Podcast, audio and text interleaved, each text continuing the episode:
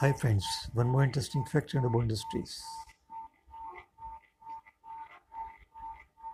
महान कलाकार गुरुदत्त जो अपने समय से आगे की पिक्चरें बनाते थे, उन्होंने फिल्मों के लिए एक और चीज का आविष्कार की शुरुआत की।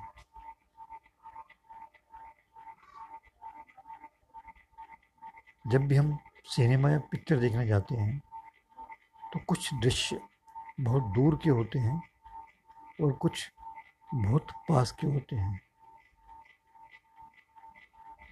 जो बहुत पास के दृश्य होते हैं उनको हम क्लोजअप शॉट्स कहते हैं। इन क्लोजअप शॉट्स की शुरुआत गुरुदत्त ने की थी। क्या आप जानते हैं? Thank you.